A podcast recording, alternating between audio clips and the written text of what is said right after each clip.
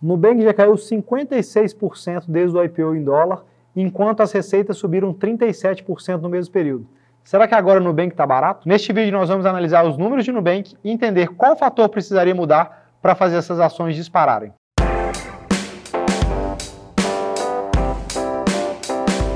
Neste vídeo nós vamos sortear o livro Bater no Mercado do Peter Lynch, um dos maiores investidores da história. Para participar é muito simples, basta colocar um comentário aqui embaixo que todo mundo vai estar participando. Se você já segue o canal e já está no processo de ser rico no longo prazo, já dá um like no vídeo que sabe que o vídeo vai ser bom. Se você não conhece ainda e assistir esse vídeo e gostar, dá um like para ajudar esse vídeo a chegar a cada dia mais pessoas. Para quem já segue o canal, sabe que a gente investe em Inter e não investe em Nubank.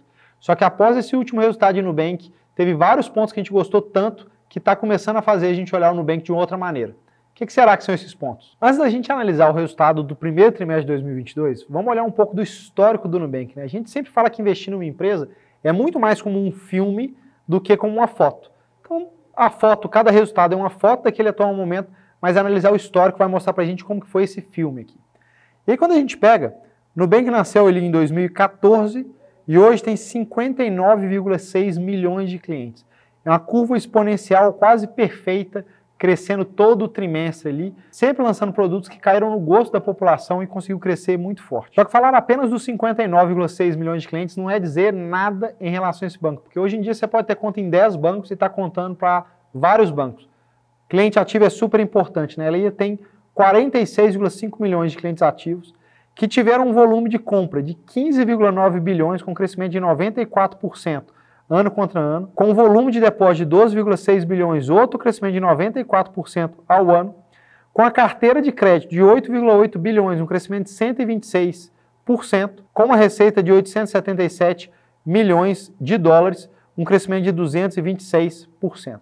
Então a primeira coisa, para todo mundo que falou que banco digital não ia dar dinheiro, que não vale a pena, que sempre ia ser deficitário, o que a gente consegue ver é que, pelo menos o Nubank está conseguindo aumentar a receita, aumentar depósito, aumentar é, empréstimo e ganhar cada dia mais dinheiro e com o potencial de eu ganho mais dinheiro com o cliente que eu tenho e ainda cresço a base de cliente muito forte. Por isso, uma receita crescendo 226% ao ano. Quando a gente pensa no ecossistema do Nubank, isso é uma coisa que a gente sempre gostou muito mais do Banco Inter do que do Nubank, porque o Banco Inter já nasceu sendo esse super app e querendo fazer várias coisas para ser um one-stop shop, o cliente só ter o Banco Inter e conseguir fazer tudo. Nubank demorou muito mais para fazer esse movimento, né? começou só como cartão, depois virou conta, cartão e conta, depois entrou no empréstimo, mas agora ela está começando a realmente virar um ecossistema e a gente vê que ele consegue mexer desde seguro, financiamento, e-commerce, remessas e investimentos e fez isso num tempo muito rápido, a partir do momento que começou a ter novos produtos. E além disso, com a vantagem de estar em três países, né? Brasil, México e Colômbia. Quando a gente pensa nessa oportunidade de Brasil, México e Colômbia, o Nubank traz um dado que chama bastante atenção. O PIB do Brasil é 1,6 trilhões de dólares com 214 milhões de pessoas. Apenas 15% são não bancarizados. Há seis anos atrás, sete anos atrás, a gente tinha mais de 60% da população brasileira não bancarizada. Então a transformação que os bancos digitais fizeram no Brasil é incrível, saindo de 60% para apenas 15% de não bancarizado. Mas a gente ainda tem que 64% da população brasileira não tem cartão de crédito e 44% tem menos de 30 anos. Quando a gente pega o México, o México tem um PIB de 1,3 trilhões e 130 milhões de pessoas, com 61% não bancarizados. Mercado muito parecido com o mercado que o Nubank pegou no Brasil quando ele chegou. 75% sem cartão de crédito e uma população ainda mais jovem que a brasileira, de 51% com menos de 30 anos. Por que isso? Né? Porque o cliente do banco digital, principalmente no início, tendem a ser as pessoas mais jovens. Quanto mais jovem a população, maior a probabilidade de crescimento de um banco digital naquela população.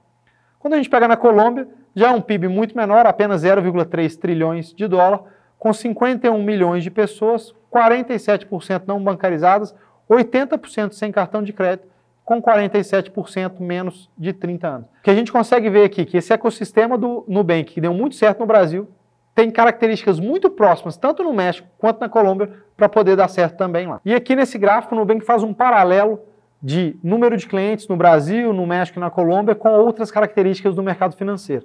Então a gente pega no Brasil, o Nubank tem 33% da população adulta, com 26% da população adulta é cliente ativo do Nubank. Impressionante a penetração que o Nubank tem. Com 7% da carteira de cartão de crédito e 3,7% da carteira total de empréstimo. E quando a gente olha isso, a primeira coisa que vem na nossa cabeça é, pô, então o Nubank tem um potencial de crescimento muito grande até ele chegar a ter uma carteira de empréstimo, uma carteira de cartão de crédito próximo ao que ela tem de, no mínimo, cliente ativo, 26%. Mas tem um ponto muito diferente, né? Se eu tenho 10 contas digital, eu conto como cliente nesses 10 bancos. Mas se eu tenho 5 mil reais de limite em cada um dos cartões que eu uso e tenho 10 cartões ao todo, e um desses é do Nubank, o máximo que o Nubank consegue penetrar em mim não é 100% por eu ser cliente, é só 10% da minha carteira de cartão de crédito. Então esse é o principal ponto. O Nubank já tem uma penetração muito grande, provavelmente vai crescer mais e tem crescido historicamente, mas muito difícil pensar que ele vai chegar a ter 33% da carteira total de cartão de crédito ou de empréstimo pessoal. Tem um potencial gigantesco ainda em depósito, que tem apenas 2,1% do depósito. Então, se simplesmente o depósito virar o tanto que ele tem de cartão de crédito, já subiria mais de 3,5 vezes. Na parte de investimentos, é 0,7% dos ativos sob custódia. Se for igual ao cartão de crédito, sobe 10 vezes até lá. E na parte de seguros é apenas 0,1% dos prêmios emitidos, podendo crescer 70 vezes até chegar no volume de cartão de crédito. Todo o resto, marketplace, empréstimo consignado, financiamento imobiliário, financiamento de veículos e empréstimo a pequenas e médias empresas, o Nubank praticamente não participa desse mercado. Quando a gente pega no México, já tem 2,2% da população adulta que é cliente do Nubank e 1,9% da população é ativa. Isso é muito legal. Esse percentual de ativação, ainda maior no México do que no Brasil, tende a demonstrar que o potencial no México é muito grande, talvez ainda maior do que no Brasil, né? porque esse percentual de ativação é realmente praticamente 90% de todos os clientes do México são ativos no cartão de crédito. Agora que nós já vimos o histórico do Nubank, vamos analisar os resultados do primeiro trimestre de 2022. Primeira coisa que a gente vê é o número de clientes cresceu 61%, alcançando 59,6 milhões de clientes. O número de clientes ativos cresceu ainda mais forte, 78%, com 46 milhões e 500 mil clientes. O volume de compra desses clientes alcançou 15,9 bilhões de dólares, com um crescimento de 112%, então penetrando na base ainda mais. A gente sempre fala muito isso, né? não basta eu aumentar a base, eu preciso penetrar ainda mais nessa base o que está culminando com a receita por mensal por cliente ativo de 6,7 dólares, saindo de 3,5, ela quase dobrou em um ano, enquanto o custo de servir o cliente saiu de 80 centavos de dólar para 0,7 centavos de dólar. Então você tem uma receita quase dobrando e um custo diminuindo 13, 14% aí no custo de servir esse cliente. Quando a gente olha o saldo dos clientes, saiu de 5,5 bilhões para 12,6 bilhões, um crescimento de 129%, e um portfólio sujeito a ganho de juros saiu de 0,6 para 3,1 bilhões, um crescimento de 417%. Esse é o principal ponto importante da gente olhar em Nubank. Nubank está conseguindo muito bem penetrar em crédito na base dele. E com as taxas de juros de empréstimo pessoa física no Brasil, do jeito que elas são tão altas, se você tiver uma inadimplência sob controle, que é o que o Nubank está conseguindo fazer, o crescimento de receita vem muito forte. Então, 417% de crescimento do portfólio sujeito a ganho de juros, sendo que os juros nesse período, taxa Selic saiu de 2% no ano passado para 12,75%. Então, você tem mais juro, então você ganhava mais dinheiro porque o juro subiu, e você ainda tem um volume muito maior de crédito concedido, que se a inadimplência estiver sob controle e está, como a gente disse, vai te dar muito mais resultado. Com isso, o Nubank chegou a uma receita de 877 milhões de dólares, com crescimento de 258% ao ano, e um lucro bruto de 294 milhões de dólares, com a margem de lucro bruto de 34%. O principal ponto que piorou no resultado do Nubank foi isso. A margem de lucro bruto saiu de 47%, mas não foi pelo aumento de inadimplência, porque a previsão para devedores duvidosos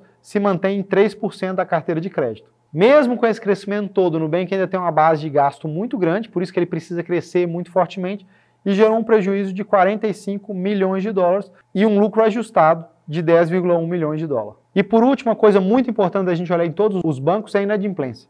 Por mais que subiu no último trimestre, está totalmente normalizada e a gente consegue ver aqui embaixo que a inadimplência está abaixo do que ela estava antes dos níveis da pandemia. Tanto a de 15 a 90 dias, quanto a inadimplência acima de 90 dias. Enquanto o resto do mercado, na média, está tendo inadimplência tanto de 15 a 90 dias quanto de 90 dias acima, maior do que antes da pandemia. Depois que a gente analisou os resultados, o que, que será que seriam os principais fatores que poderiam fazer com que o preço do Nubank agora estivesse muito barato mostrando que ele poderia subir muito.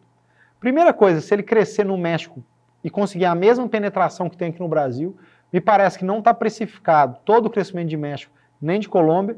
Colômbia, por mais seja bem menor, México é um mercado praticamente equivalente ao Brasil em termos de PIB, com a população um pouco menor, mas tem um potencial muito grande ali no meio do caminho. Um outro ponto é que o Nubank preferiu muito ter uma penetração muito forte em cartão, muito forte em conta, e depois que ele criou essa base gigantesca, oferecer novos produtos.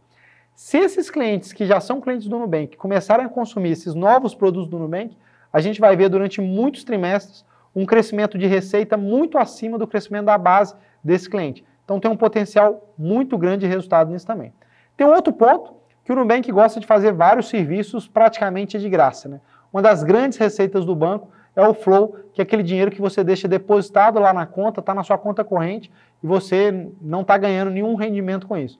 Hoje o Nubank te paga 100% do CDI nisso, que quando o CDI era 2%, o Nubank abria mão de pouquíssima receita, mas com CDI de 12,75%, o Nubank abre mão de muita receita. Então, ele tem que penetrar nessa base de clientes sabendo cobrar. E uma das coisas que o Nubank fez muito bem foi ele conseguiu imprimir na população que ele é um cartão justo, que ele é barato, que ele não cobra anuidade, e hoje ele já consegue ter coisas que ele cobra taxas praticamente normal do mercado, por exemplo, empréstimo pessoal dele não tem taxa melhores do que os outros bancos.